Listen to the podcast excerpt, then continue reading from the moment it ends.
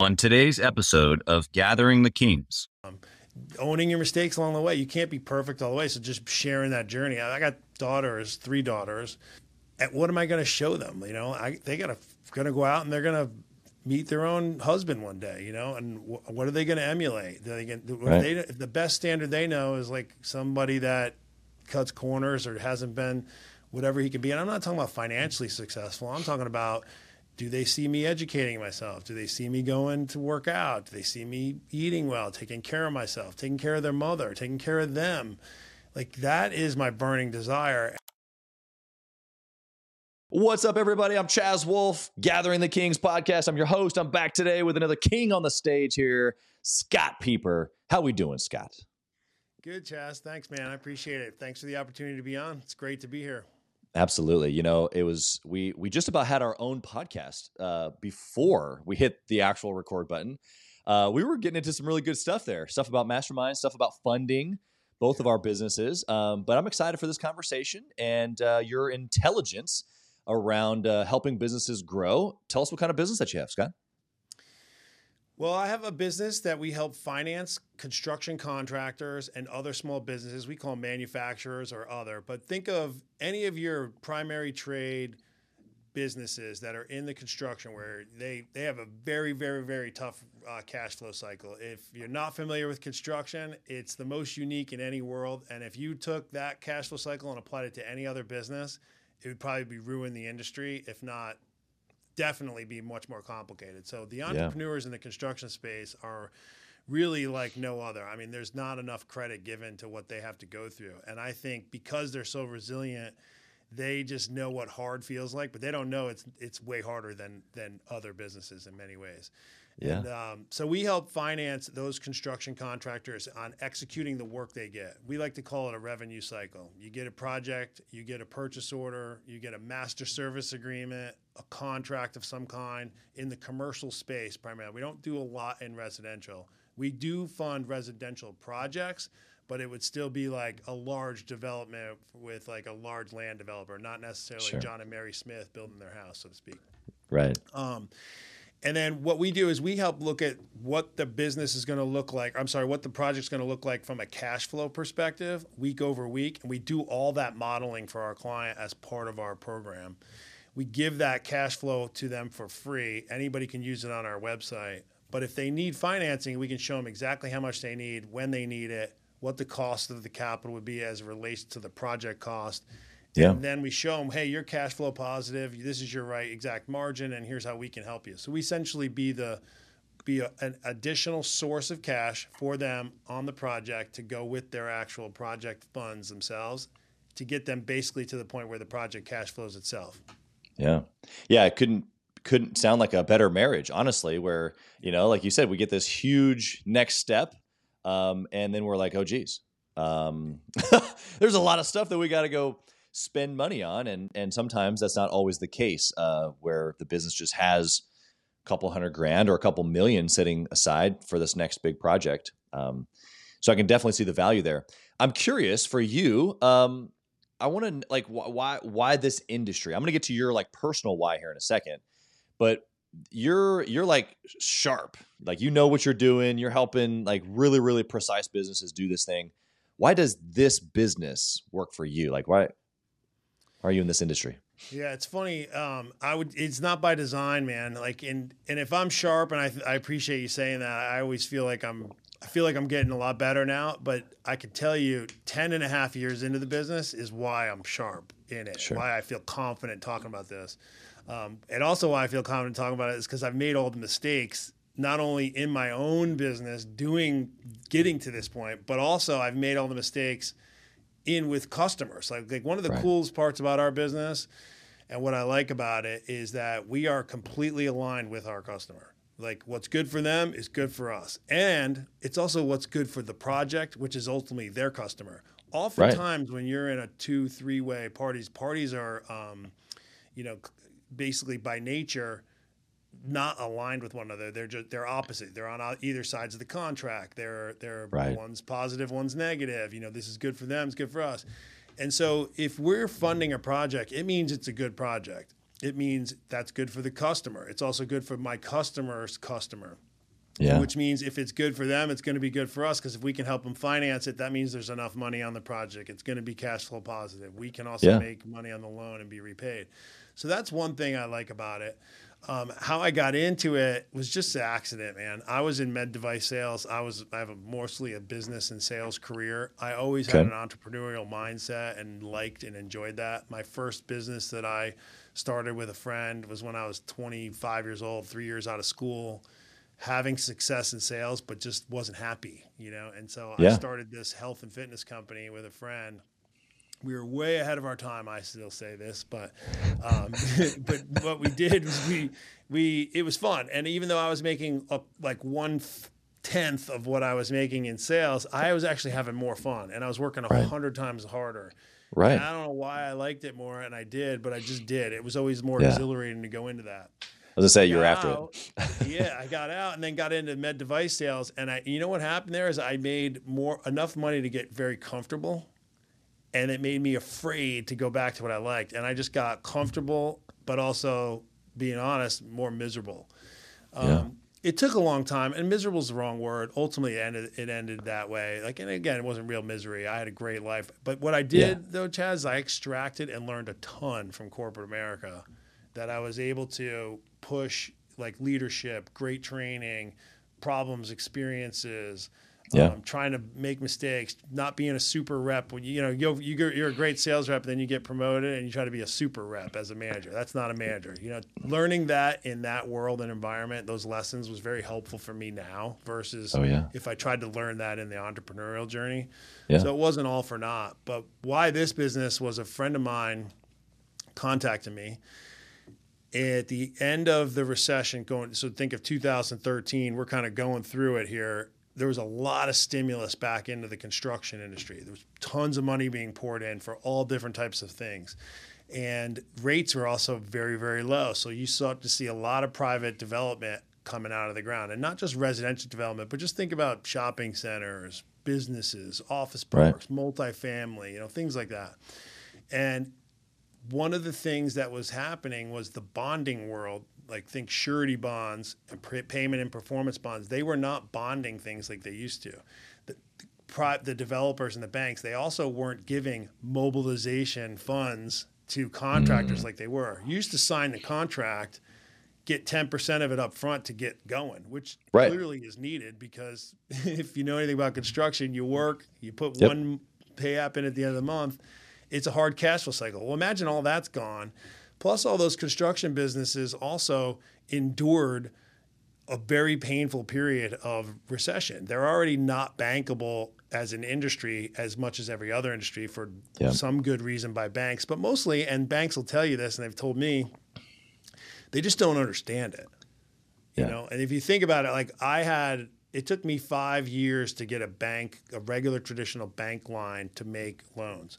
And yeah. so if you think a bank doesn't want to lend to the construction industry, they definitely don't want to lend to a lender trying to lend to the customers to- that they don't want to lend to. You know? So, yeah, they they and, lend in a box, then that is it.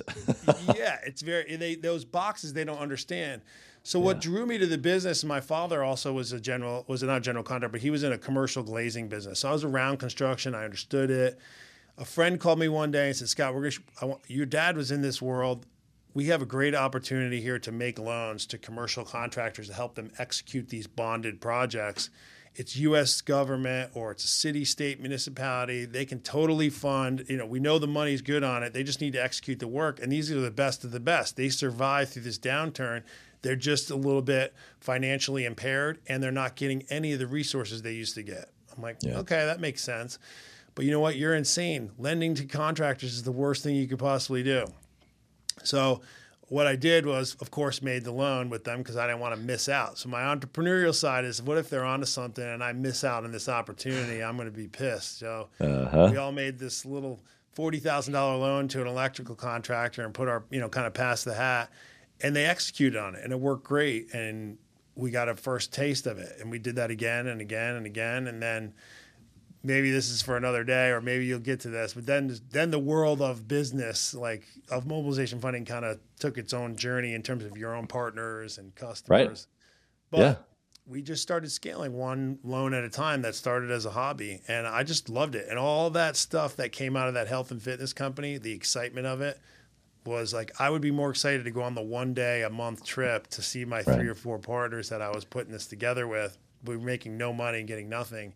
Right. I'd be more invigorated on those trips to Atlanta or around Florida than I would be going up to the major corporate office of a medical device company. And then, yeah. you know, again, making yeah. no money in that world. You were getting pulled over. Yeah. I got a question for you. You just mentioned that, um, you know, you, you're obviously nervous to make that first loan um, to that electrical company.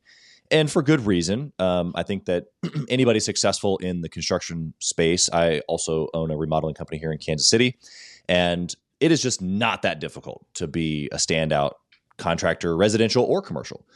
Um, and, and, and because of that, that this natural, like, this is how people think about construction, I can understand your hesitation. But you pushed through that and you did the loan anyway. What did that company have or do later where you're like, oh man, they freaking did it?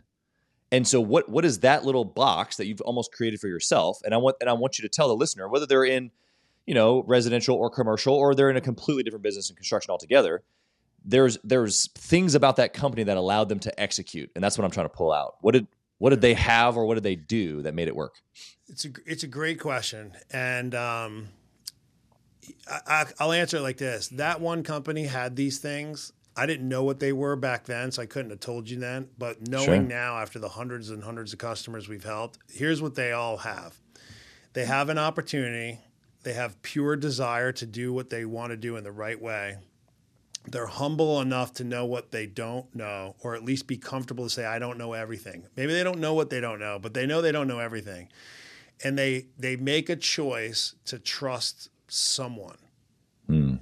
And if they trust the right person and they have humility and the right partner can join them, meaning like a lender, not a partner like in their business. Sure, an operating partner. partner in the business, right. I guess, too. But in our case, they can let us utilize the resources we have to pour into them to fill those gaps. At the same time, it's beneficial in filling, fixing their problem. And yeah. so it's it's really the customers that have a good opportunity. They, they're humble enough to know what they don't know, and they're looking for an op- an option, not just money. Yeah. Those are the best. People that are just looking for money are not typically great customers for, for a lot of reasons. And I don't say customers for us. I just mean customers in general, because if you're just looking for right. money, there's a bunch of people out there who will just give you money, and a lot of times it's in the wrong setting.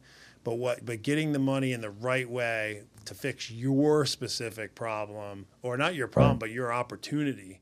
Yeah. That's the key. Like, cause you can get the same hundred thousand dollars with this set of terms is not the same hundred thousand dollars with this set of terms. One can help you dramatically. One could hurt you dramatically. Yeah. Um, and you still have a hundred grand, right? So that's right. It's not the hundred grand you need. It's the right hundred or whatever. Yeah. And so, um, those are the ones that do it the best. The, you know, you, you can say, hey, look, I want to latch on, but it also it's hard to, I sympathize with it, because you got to trust, to trust a lender or another person with your financing, your truths, your your right. honest, like, hard facts, you know? And at the same time, you're like, what if they don't approve me? What if I tell them this and they don't? Or they say, oh, you know what? I bet they want to hear this, this, and this, so I'm just going to tell them that, but it's not right. true. Yeah. That doesn't work. That's why I say it's it's the guys that are humble and say, I got this opportunity. I know I can knock it out from a performance standpoint, but here's what I'm uncomfortable with. Can you help yeah. me? Yeah. Yeah. There's several principles there, uh, mindset wise, even, um, there's a confidence, but yet a humility, um, a really a, a wholesome perspective. I would, I would maybe say, um, is that that person isn't uh, so arrogant to think, well, I just need money. And, and I, I'm glad you got to that point, because I was thinking that that's was the, the, the other end of the spectrum, which was, yeah, we have this person that has an opportunity, um, whether it's good or not, we don't know, but they particularly as an operator just want money. It's a transaction as opposed to uh, a relationship. That's, you know, this partnership that you've referred to. What do you think that person, uh, you've mentioned, you know, like a, like a willingness to learn or humility, and then an, an ability to perform. Is there something that the listener right now can take away from this conversation, just saying, okay, like as an entrepreneur, what should I be doing on a regular basis to develop these things? So whether it's down the road, I need, I need funding, or I just want to create great relationships with strategic partners like a funding company or a lending company. what can I be doing now as a listener to help me develop these things that you're saying? These are what the A players are doing um, in this space. It's a good question. So, um, you know, what, what I see a lot of people do sometimes is they, they're just hustling. They don't have a real plan. There's not a strategy. They're just hustling. And that's good yeah. because honestly, to get to, like your podcast says, to even get to a million, really, honestly, that's what you have to do. Yeah, you gotta just, just hustle. hustle, man. You're just banging yeah. your head, and one day you get an opportunity, and you're just making it happen. And, and and in many cases, you may not even be making it happen in the most strategic way, or even in a profitable way. And you know what? Right. I'll even be the first one to say that's okay. It is, because you're going to make mistakes. You might make a bunch of profit, or it looks like you are, and then you make a mistake, and that's gone. You know, so like all that's cool. I think at some point though, you have to transition to say, you know what, I'm not just surviving anymore, but I'm actually capable of surviving. But now I need to thrive and strive. And thrive can mean a lot of different things, and it can take a certain different amount of time depending on what business you're in and what you're capable of and what you feel comfortable doing too. Yeah. It's that transition, I think, is key. So, and and then the next piece would be, as you come into the into that phase, those folks that are saying, you know what, here's what I know, but I'm you I'm starting the process of trying to figure out. I, I know I need operations, I know I need leadership, and I know I need financing. How am I going to go out and build the right relationships now based on where I want to go, not based on the immediate pain I'm feeling at this moment? Or right. I get this project, now I'm going to go figure out how to finance it. That is a really dangerous place to be with a million dollar business. You right. can have a couple hundred thousand dollar business and make those mistakes and do that, because you can fill those twenty, thirty, forty thousand dollar gaps quicker. But you got a million dollar business and you're now growing and doing a little bit bigger projects, whatever that means to you.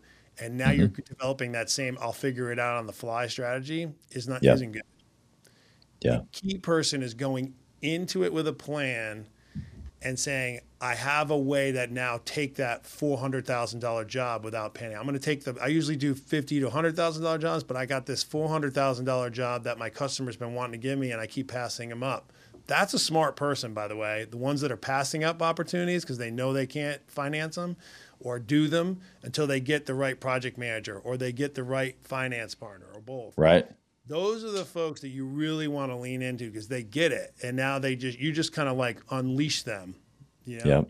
Yeah. Yeah. That's the difference maker, I think. You, they start, yeah. they make the transition, they develop a plan, and they are working proactively to solve those finance, operation, and leadership needs up front.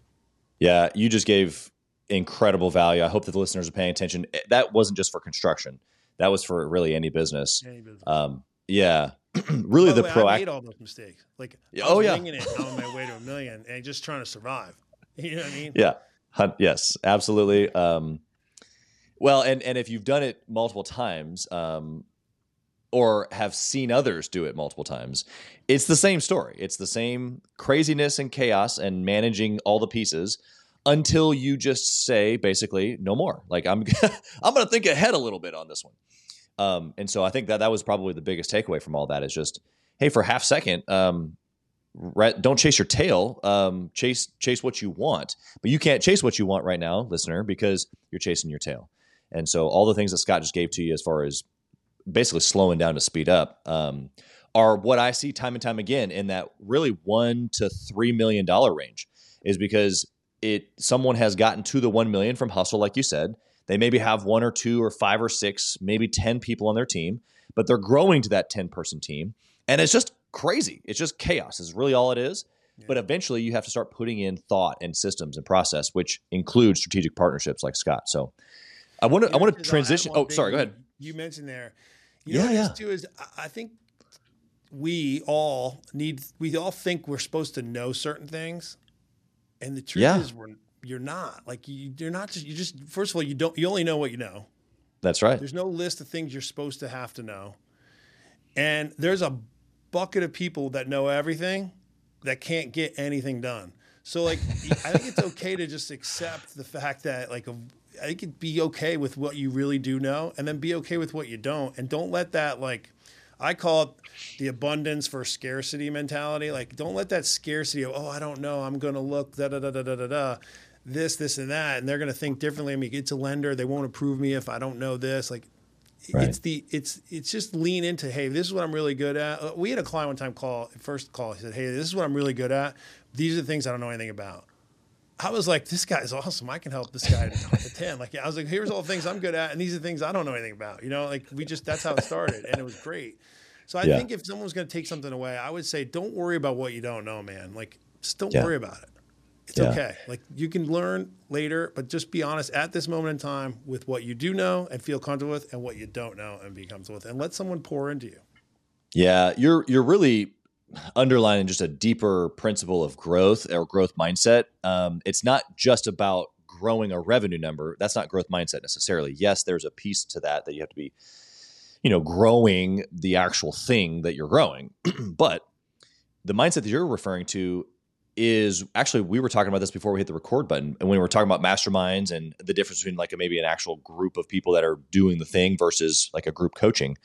And it's like, if you come to a circle of people that you know that have skill sets that maybe you don't, or maybe you have similar skill sets, but they've just been there before you, or or even if even if they haven't, this person um, at, at a peer level or above, of course, they can agitate thought. And so that's really what you're saying, which is like, hey, let's get into the room. I'll take off my crown. You take off yours, like we have already done here today.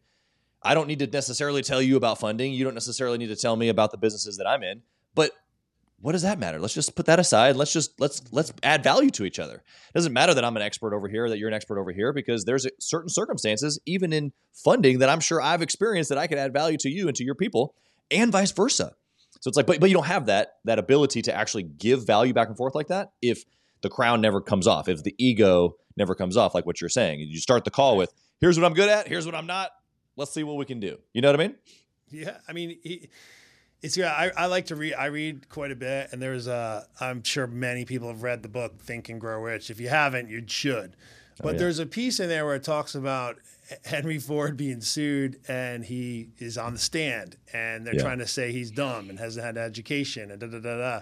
And he said, I got this magic thing on my desk that I push these buttons and all the information comes into me. And he's basically referring to all the experts in his world. And that's essentially what we're talking about. It's a mastermind. Yeah. If you know something really well, Chaz, and now I know you, and I know you know that, and you're an honest, good person that I can trust, that I've developed that rapport with, I'm not going to say I don't ever need to know what you need to know, but I'm right. good now because I know you. And if you, if I know to call you, and I'm humble enough, and I'm, you're willing enough to share and ask me, then I'm good yeah. in many ways, yeah. you know? And so I think yep. if you didn't think that way, you then would hold back and lean into all the things you're good at and doing a lot right. of talking. You're not getting the benefit of the relationship really if you're doing all the talking. And I think sometimes yeah. clients, and to answer your question more specifically too, what do the best do? They say, hey, here's what I'm good at, and here's what I'm not. Here's what I need help at. Can you help me? I'm like, okay, right. they put it on, they're putting it on me to tell them how I can help them. Not worried about like, here's my resume, here's why I'm all great. And they're, but they're making me tell them why I can help them first. And I got to understand that. That's, that's yeah. the real, those are the people that really we help and lean into the most and can, and can help. Yeah, love that.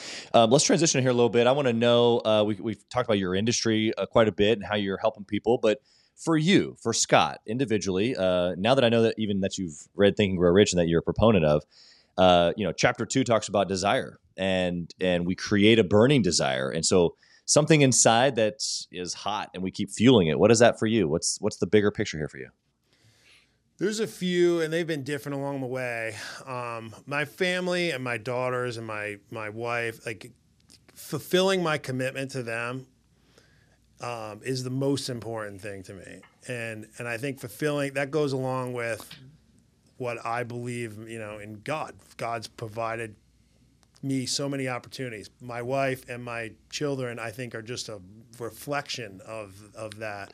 Right. And it's the daily reminder of like, I made a commitment to be the best father, be the best husband I can, be the best man, brother, um, and and and leader to anybody I can be, right? And son to yeah. my parents.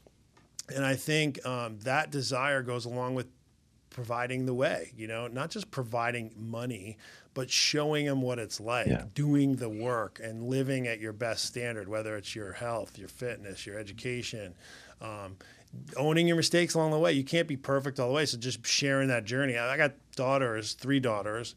The oldest is sixteen, fourteen, and twelve. Well, like, at what am I going to show them? You know, I, they gotta going to go out and they're going to meet their own husband one day, you know, and w what are they going to emulate? They gonna, right. they, if the best standard they know is like somebody that cuts corners or hasn't been whatever he can be. And I'm not talking about financially successful. I'm talking about, do they see me educating myself? Do they see me going to work out? Do they see me eating well, taking care of myself, taking care of their mother, taking care of them? Like, that is my burning desire. And I think part of that is, again, your, your health, your fitness, what you do for work. Is it fulfilling? Not how much money right. you make, but is it fulfilling? Are you fulfilled? Yeah. And yeah. I do think yeah. myself, if I'm attaching my own personal desires to it, yes, I want to be as wealthy as I can be, you know, and I want, mostly because I want financial freedom, which I think is the only way to get it. For you have to be at least financially free to be free. And I also want to be able to provide and help as many people as I can. And, and if you have, if you've been given certain attributes or the ability to learn them, you have a duty, in my opinion, from God to fulfill the, your best potential so that yeah. he can use you in the most beneficial way to serve the good word. That's what I believe. And so if you do that properly, you're going to have to keep growing and learning, and that's a burden. That's right. And, and with that can come great wealth, but you also have to use it properly. Yeah. Yeah. You, you, you did such a great job of, of really just clearly describing what fulfillment is for a king. And I, and I think that, as you said, not always do people line up with, um, how you've described success for you. Um, and, and that's, and that's okay. Not everybody's designed. We can't have everybody be a king. yeah, it, it, look, it wouldn't work. forty, I'll be forty-eight in November. That wasn't my, I wouldn't answer that question the same way at twenty-eight or thirty-five, right. you know? So right. it comes with time. Yeah. Yeah. You, you were, you were in the warrior stage, or maybe even cowboy before that, but right. in all seriousness, uh, you've, you've described this, this, you know, place that, uh, where you're winning in all areas, really, I guess is probably a, an oversimplification of it, but and then the impact that that has on the people that are closest to you. And so what do you think for you, because you kind of highlighted my question here by saying it wasn't at twenty-eight, but now it is at forty-two. But was that a, was that a moment in time, or was that a, a, a story that you can remember where you're like, I remember when things changed for me mentally, when I was like, okay, I know I got to start winning, not just in business, not just money wise, but like in my marriage, as a dad, in my community, on a podcast, when I'm giving back to other entrepreneurs who I'm never going to meet ever. Like, I just need to win in all areas. That's just a whole nother level of thing, because people talk about it, but like accepting that and going after that. What happened for you in that? It's easy. I can draw a straight line to it. I was super successful in terms of your medical device selling. You know, I was winning awards. I was getting promoted. I was, for all intents and purposes, like rolling, feeling confident. I mean, as good as you can get, right? And yeah. um, at, then you look at the rest of the attributes of your life, and you're like, well, you're not. That's not the same there. And that piece, this isn't so much fun. Like, that doesn't correlate over to your personal life, your marriage, your kids. And for me, it was um, primarily like two thousand thirteen, fourteen, really coincidentally the same time I'm starting Mobilization Funding, which I don't think is a coincidence, by the way, right. based on what I've told you before. So, or just said to everybody, I guess. But, yeah. um, you know, you got to recognize those opportunities. I didn't recognize that's what was happening then, but I know it is now. Sure. But what happened was I was traveling all over the country. I actually talk about this on my YouTube channel. It's my main, like our main piece that pops up. But it's, I was traveling. I had all the awards. I had all the accolades for flight credits and everything else. And I was leading a hundred people. And I was in charge of the whole country. And I had vice president title. And, you know, I'd come home and my wife and three young daughters would see me like once every like once right. a week or over the weekend. And by the way, because I was leaving again and gone, it would take them two days just to even acclimate. It's not like they just turn it right back on. And my wife said to me one time, you know, it's Scott, it's, I was like, babe, what's wrong? Why are we, what's wrong? She's like, well, you've been gone. Sometimes we just have to pretend you don't exist wow. to make it easy. And I was like, that sucks. I yeah. remember like, this is not worth it. And by the way, and then I realized, you know, I don't even like it. I don't pack a bag. It's not even that exciting anymore. And so I quit um, within the next six months and found a different opportunity. And what I did was I just started talking to a bunch of people and an opportunity came. And it was yeah. not coincidence again. And exactly. I took that. And then that led to this. And that was great for six or seven years. So all of a sudden I eliminated the travel but stayed in the medical world. I could help everybody still, still leading in my, what I was good at at the time. And then this opportunity came about. And of course, when this was an opportunity, it was a habit. It wasn't like, it didn't take my requirements like it does today, ten years in, right. where this right. is the only thing I do. So I, I did double duty for a long time, but at least I was home. I was present and I didn't have to be there the whole time. It wasn't like my wife had a scoreboard, like how much dishes do you do versus me or laundry versus me. She wasn't doing that, right. but it just needed to be home, like there. And my yeah. whole relationship changed with regard to, um, I mean, our relationship was always great, my wife and I, but my relationship changed a lot with my kids because I was around more. Just even if it's just good night and in the morning when you sit, drop them to school and at night when they go to bed, you don't have to be there all day. You just have to have lots of quality moments in consistent patterns, not breaking yeah. up the days. At least that's for me. So it was, that's what it really tied to, Chaz. That's what was the change for sure. It's, it's good stuff. I think that that's more relatable to entrepreneurs than maybe most people are willing to admit.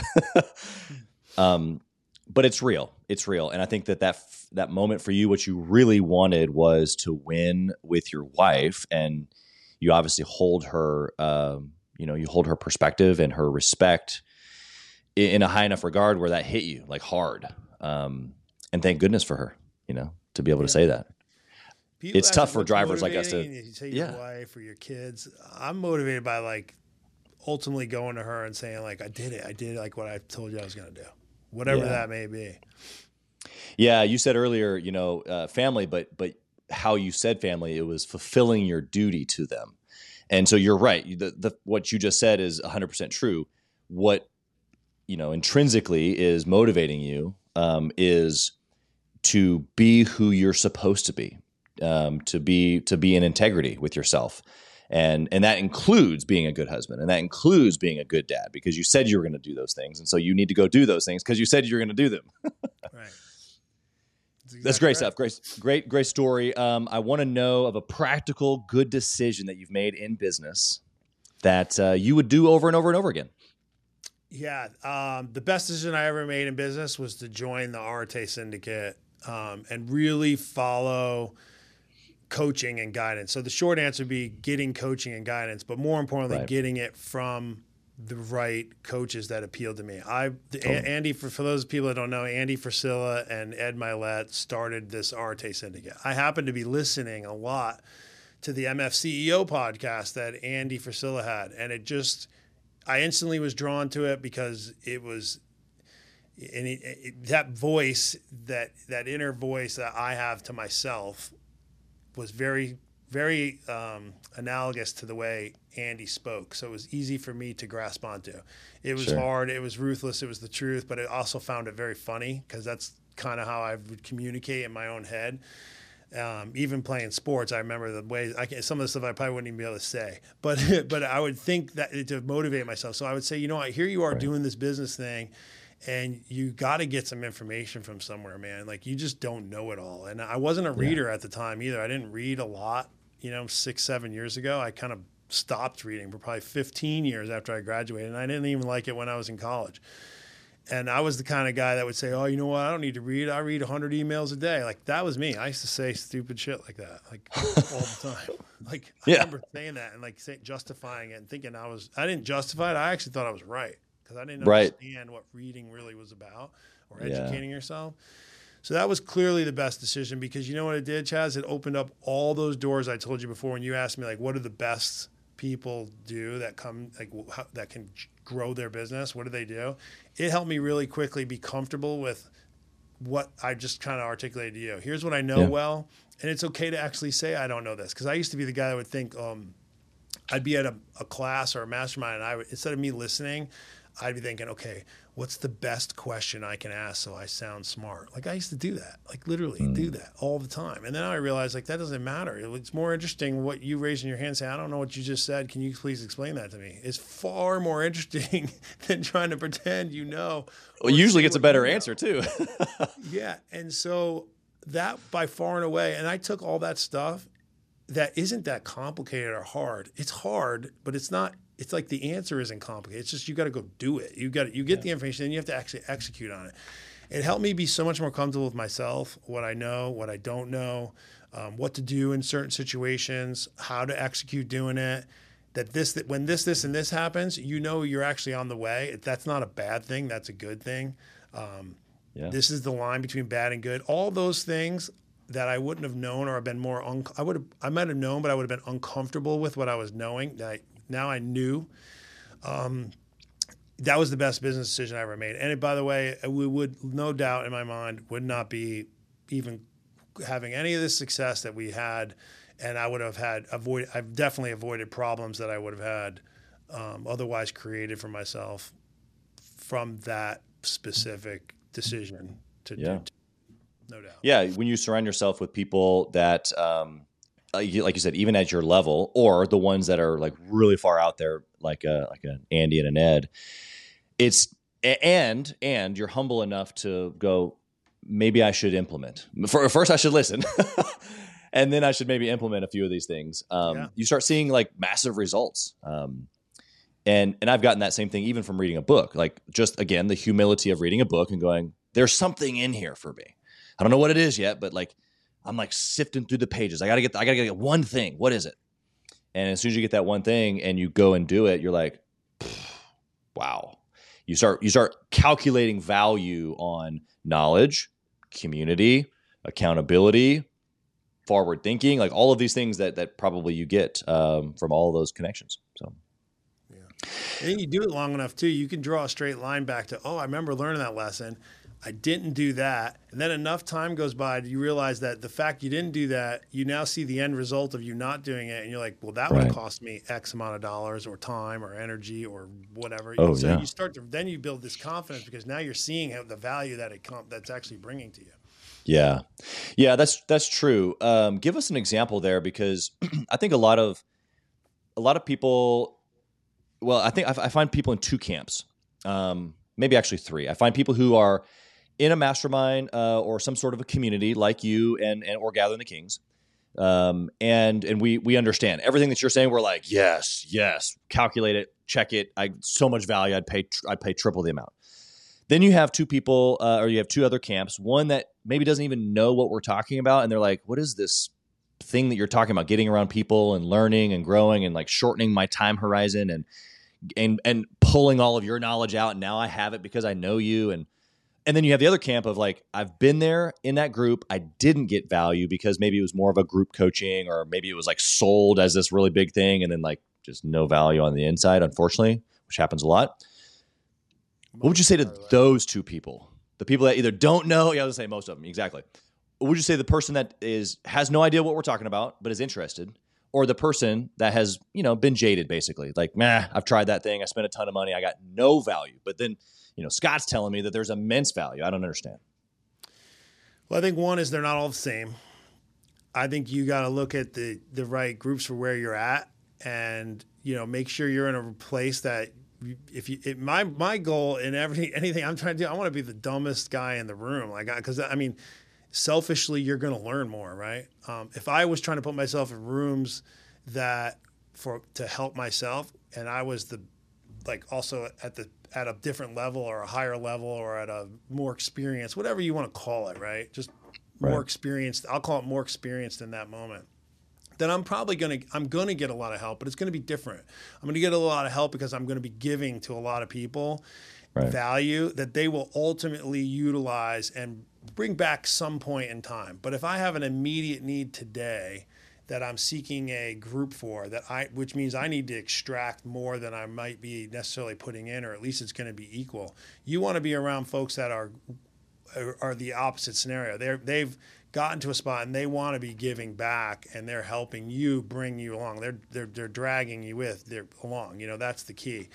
Right. Um, which I think is a real key to the whole thought process. You know, if you, when you shift, when you get in these groups, what I think you get, that if you're going to be successful, if you're going to find success or not, what you ultimately, the first thing you learn is the more you give, the way more you're going to get. It, yeah. It is not transactional, and the person you're pouring into is not the person that's going to pour back to you.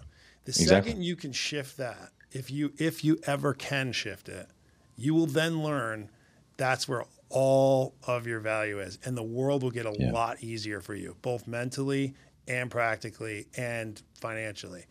And that's a hard shift because you're built to learn transactionally. Um, every yeah. sales training I ever went to, every company I ever went to, it's assess whether or not they're worth your time to talk to. Yeah. Every every sales funnel question you'd put on a website would be are basically to figure out, are they worth calling back or not? Yep. And if you, it, it's just so contrary to how it actually works. And any significantly successful person that I've met, and I guess depends on what success you're thinking of, but the people that are really successful, they understand that principle like ninety-seven percent of them. Like, yeah. and, and that's how they got there. And Um, it's also so much more rewarding, man. It's so much more fun. It's so much easier. If you're trying to continually analyze who, who, who, you're just building these transactions that sometimes yeah. will make you feel good, but it's just a transaction. You yeah. really need to build and cultivate this like energy that you're pouring out to so many different people. You don't even know who's pouring back into you or how it's coming. You just yeah. got to trust that it's coming. Wow. Yeah, that last little piece there. Because you're right. The person that I'm pouring into in a, in a group setting like you're talking about, I may never get direct correlation back from, but it's the other guy in the room or gal who is just as sharp, who was quiet the whole time.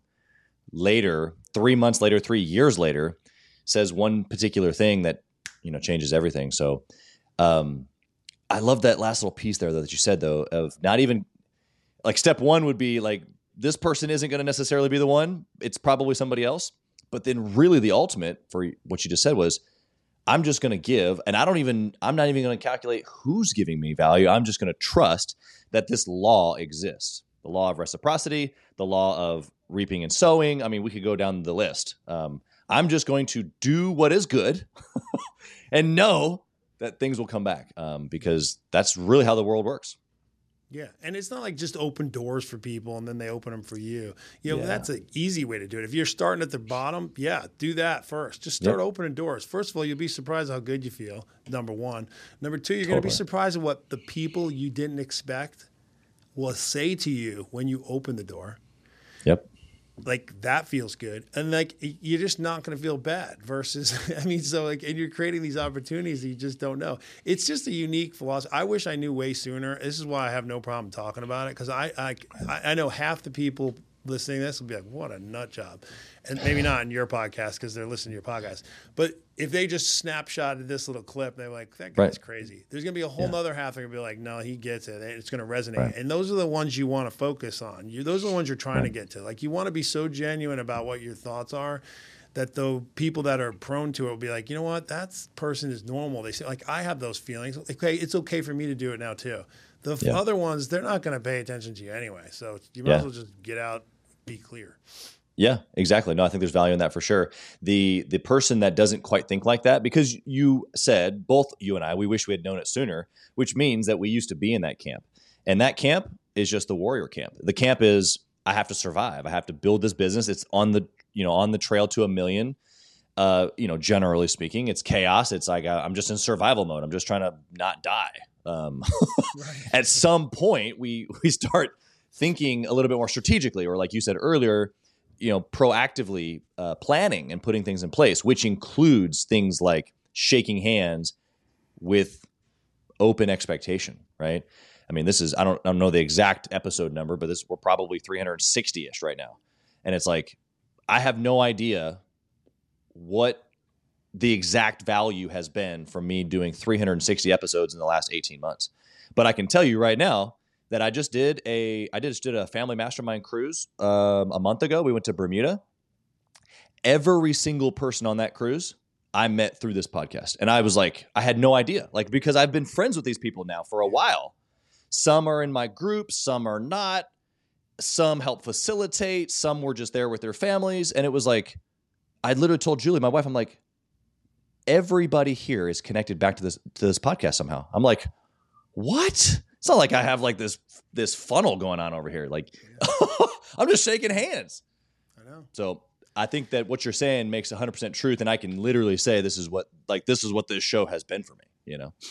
Well, Chaz, I can tell you that, number one, it's great that you understand that and you see that perspective now, um, because you're right. Like, even if you think like, oh, I have this podcast and it's not thin right now, and you just keep moving, right? And eventually it turns into something. What is that something? Well, you'll, you'll find out. Exactly. Like, I didn't know anything about this stuff. I got on LinkedIn. I have, what, eight thousand two hundred some followers, right? That's nothing. Like, just you could go on. I could go on LinkedIn all day long and find seven like, thousands and thousands of people with way more than that. But here's what I can tell you. I had five hundred. Now I have eighty-two hundred. Three years later, I've been consistently talking about, I've met, I mean, I can't even tell you how many hundreds of cool people I've met. Hundreds. That's a lot of people. Like, if I put hundreds of people in a room, like, that's a lot of people. I can't keep up with all those people. Yeah. Right. They've poured into this business. And I can tell you, based on our just financials alone, if you want to look at that, if you want to look at customers, if you want to look at the how many team members we have, look at our office right now versus our office then. I mean, pick any metric you want. It's significantly better. So what is only eight thousand followers? Well, hey, it's a shit ton to me. This is yeah. a way better environment to me. And, it, and I can tell you our whole business is linked to the stuff we've done just only on LinkedIn or social media since we started only three years ago. And the reason I did that was because it was the middle of COVID, or it was the start of COVID. Right. We weren't going to make loans. We were all scared. We didn't know. It was March of twenty twenty. So what did we do? I was like, well, I might as well just put, I have, I have access to accountants. I have access to lawyers. I have access to bankers. I'm going to start interviewing them and just put them out on Zoom calls and create this YouTube channel so people know how to get a P P P loan. They know what to do. Right. I can tell them what I'm doing. And that's the only way I can help customers right now, because I can't make Love loans. It. Yeah, and that's what it turned into. And now, like, thank God. Yeah. Yeah. You saw it an opportunity to add value um, first, with no, like, this is what it's going to turn into. Because truthfully, even if you had thought about what it might turn into, it's it probably wouldn't have been what it was you thought it was going to be anyway, because right. that's how that's how relation if if done organically and genuinely, because you just never know. Like, I've had I've had so many interviews where I'm like, dude, we got to do something together, but we haven't, because we just our their, our stories just don't really align yet, and that's okay. But like, that was only six months ago. I'm gonna know this person potentially for the next forty years. Like, surely at some time somewhere, mm-hmm. um, we're gonna do something cool together. And I think that's just the best piece of that. It's like, I don't have to necessarily keep up with them every month, hundreds or thousands or whatever. But we we crossed paths. I made impact. I added value, and hopefully did they did the same. And now it's like, oh yeah, I remember that guy. Yeah, he's he's doing that. Yes, let's let's at least take a look at it. Or that's the guy that's doing the funding. I mean, dude, I saw I saw that guy on, on the podcast. Like, yeah, absolutely. Go go ahead, go ahead. I, I, you're you're good. I'm I'm trying to pay attention to time here. I was gonna say, you know, I think sometimes people think too. They they hear me and you talking right now, and the reason I keep saying ten and a half years, ten and a half years, ten and a half years, and I bury that number is because, yeah. It, It would, it, all intents and purposes, people, most people that find us at uh, Mobilization Funding were like, man, I wish I knew you're here. Why don't you guys must be so busy? Why don't you guys do this more? Why don't you? Why don't we know you? And the truth is, like, it's they're right. Like, you know, it, it, but ten, it takes ten and a half years sometimes to get yeah. going. Like, you just like if they knew, if you knew us then, you wouldn't have been happy. Like, if right. we would have failed you. We we under-delivered. Like, it, and all that's okay. So I I think sometimes people think like they're they're they're um they're slow, or they're they're so late to the game that they got to hurry hurry. And you do. You yeah. need to work consistently with urgency. You do, but you don't that's need right. to hurry, and you don't need to listen to you and I talking right now. And I don't even know how many years you've got into this, but like, you get these success points, but you, it takes yeah. time. Like, and it's okay. Just start and go. I don't want people to think like, oh, I'm so far behind. I can't believe this. I'm telling you right now, like, thank God this has only been the way it is the last three years. Cause if it, the previous disasters of set the set first seven didn't happen, I'd have yeah. never, and I mean, never been able to deliver on the last three or whatever is going to be here in the future. Yeah, no, it's, it's a real reality what you're talking about. How how does one listening right now today go, okay, what what I'm hearing you say is I should consistently work urgently. uh, set goals, and then take action daily basis. Like I'm, I'm after it. I'm hungry, but yet not hurry, which means I'm not operating in anxiety or a super pressurized situation, except for that it is pressurized because I'm consistently doing it and I'm holding myself to a certain standard or an accountability. How do, like, that's a tug and a pull, and, and, I, and maybe easily I can swing one way or the other. Um, what, what would be your advice for that person who's trying to figure that out? It's a good thought. Um, so I would tell you this, if you don't know where you're going exactly, you're going to feel anxiety all the time. And therefore yeah. you're going to hurry and rush every single day because you, you're not there and you don't even know where there is. That's first. Whew, powerful. Second would be, once you know where you're at, you got to realize it's going to take time to get there. And if you work backwards, you can break down the years into months, into weeks, into days. And if you just to work, when I say work urgently, it means attack your day. Don't ride your day. Don't let your day drive you. If you get out and you know exactly these are the four, five, six things I need to do today, and not necessarily the to-do list, but the things that you're trying to accomplish, the to-do list yeah. is always going to be there. But yeah. the main things that are moving you towards your goal of where you want to be. That's why it's so important to know where you want to be. And sometimes where you want to be isn't where you want to be in ten years. It might just be where you want to be in a, next month. Like start there. Yeah. Next yeah. year. What do you want your business to look like a year later? Like that's a great start. Three years, five years is really even better. But even if you've never done this before, just where do you want your beat? What would perfect look like for you in your business one year from now? Okay, great. Move backwards. What do you need to do between where you're at this second to what do you need to do to get there? Where are the holes? Where are the gaps? Maybe it's hire a project manager. Maybe it's this. You'll identify six or seven things you're going to need. The th- When I say attack the day versus let the day ride you, what I mean is like those six or seven things are the things that you have to be urgent and hurry about. Like yeah. getting some progress towards those each and every day until you can start checking them off the list. Then you move to the next, you know, set of goals. That's the urgency, the calls, the emails, the hundred, not urgent about go, keeping up with your email, right? Like that's yeah. not the urgency I'm talking about. That will help you tremendously feel less anxious and less, and more comfortable because you know what you're accomplishing. So at the end of the day, if you still have a hundred emails, but you know, you got the five or six, seven things done towards your ultimately getting there, it gives you a peace to be able to go home and sit on the couch with your daughters and know that you got eighty emails that you didn't get to, but it's it's okay. You'll get to them tomorrow. Yeah. Or you clean up your, maybe one of the things is you got to clean up your email. Maybe you're just terrible with email. You got eighty emails and fifty of them are things you should be talking to. Like, I'm not telling you to not get your email. I'm right. just telling you don't make your whole life shoving emails around in real time. Yeah. Yeah. Yeah. And if there's fifty that you need to be addressed, um, that means they should have already been addressed before today and you need to hire somebody probably. Right. That's probably really what that means. Um, really, really good stuff. I appreciate you taking us there. Um, the picture of poise is what I got from what you're saying is like, it's not, I'm, I'm urgent on the things that are important, the things that move the needle. In order to figure out those things, you got to figure out what you want so that you can determine these are the things that are going to move that specific needle. Um, and then the the daily tasks, um, I can't be urgent about those per se. I'm not hurrying. I love the, the definition between hurry and urgent. Um, I think that that's a very clear uh, picture that you gave us. I've got one last question here for you, Scott. I want to know if you had the opportunity to whisper in the younger Scott's ear, what would you tell that guy? I tell him to read Think and Grow Rich sooner in life and buy into all those principles. That's good, man. And I would tell them in the same sense, don't, don't break away from your, the faith you grew up in and lean into it more and understand it because it's all related, man. Everything you and I are talking about is, as corny as it sounds to some, it's just not, I mean, it's literally sitting right there in the Bible. If you, it's hard to read maybe or hard to understand, but there's so many better ways now to understand that. But yeah. I would say it's got like, stay close to that, lean into that. That's what's going to give you your peace and comfort. And then read that, particularly Think and Grow Rich, but then the litany of other books that come after that so you can actually implement those things.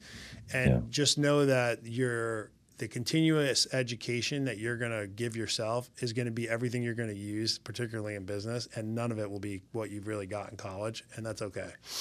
Yep. Yeah, every every level um, adds a A, uh, something you carry with you to the next uh, level. So yeah, especially when it comes to, Failures. Yeah. Yeah, don't be selfish. We talked about that a lot today. Just, uh, a lack of selfishness, a, a, a promotion of humility. Uh, it's the ability to see others before oneself. Um, well, the, the truth is, man, once you understand it, and this is the like true, now I feel selfish giving more because I know it's actually going to help me more. Right. If that's okay. Yeah. Yeah. Like, and that yeah. sounds crazy. To, that would have sounded insane. If I heard someone say that in twenty-five, I'm like, that guy is a clown. What a douche. I'm not listening to him anymore. But I'm telling you, like, that is the, is just the solid truth, man. You get so yeah. much more back, and it's not necessarily monetarily or financially. And that was my problem. I always thought that like getting something was going to be somehow tied to money or prestige. Right. And, and it and it and it is, but it doesn't come that way first. It's just it's just hard, man, to explain. I, I think you have to be in your you have to be older. I'm like I said, I'm going to be forty-eight, but you got to be you got to have at least older, maybe not in age, but in experience. Like yeah. from the period of time where you make a transition to you can do it sooner. I mean, yeah, if you can get, if I could have walked off that plane and had the same epiphany with my wife and kids at twenty-two, then yeah, maybe I would have been there at thirty. But it right. wasn't until I was thirty-eight or thirty-nine. Yeah.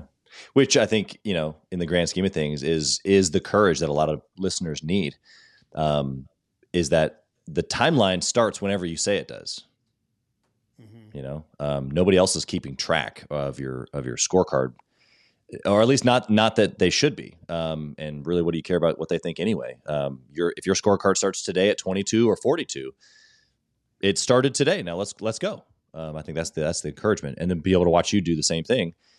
Even at, at a, an older age, it's like, if anything, it just gives poise to some of the young guys listening. It's like, hey, look, like maybe, maybe you should go work for a corporate job for a little while and get some experience on how to lead people before you try to have a team of a hundred people of your own, because you're probably not going to lead them very well. Um, just if you just all of a sudden had a big business and had a hundred people without reading some books and having some experience.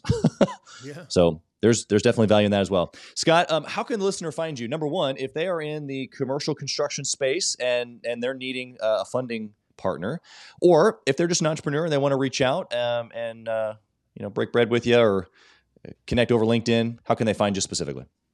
So I'm very active on LinkedIn. That's what, that, that's my primary, I would say, preferred choice or easiest. I keep up with those very well. So LinkedIn, Scott Peper.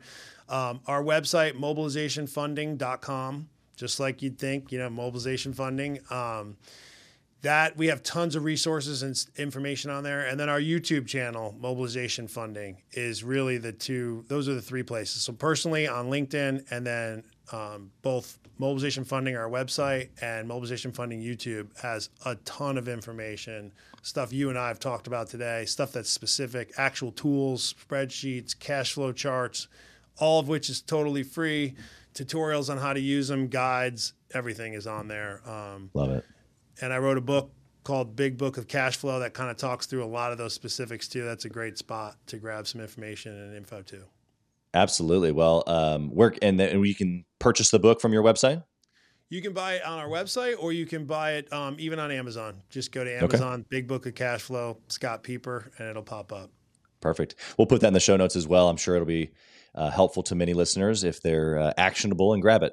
So uh, Scott, it's, I, I think we could probably keep talking for a couple of hours at this point. We're just uh, in a lot of alignment here, but uh, you've been incredible. Uh, thank you for being here. Thank you for your team, for getting you set up here and uh, giving value.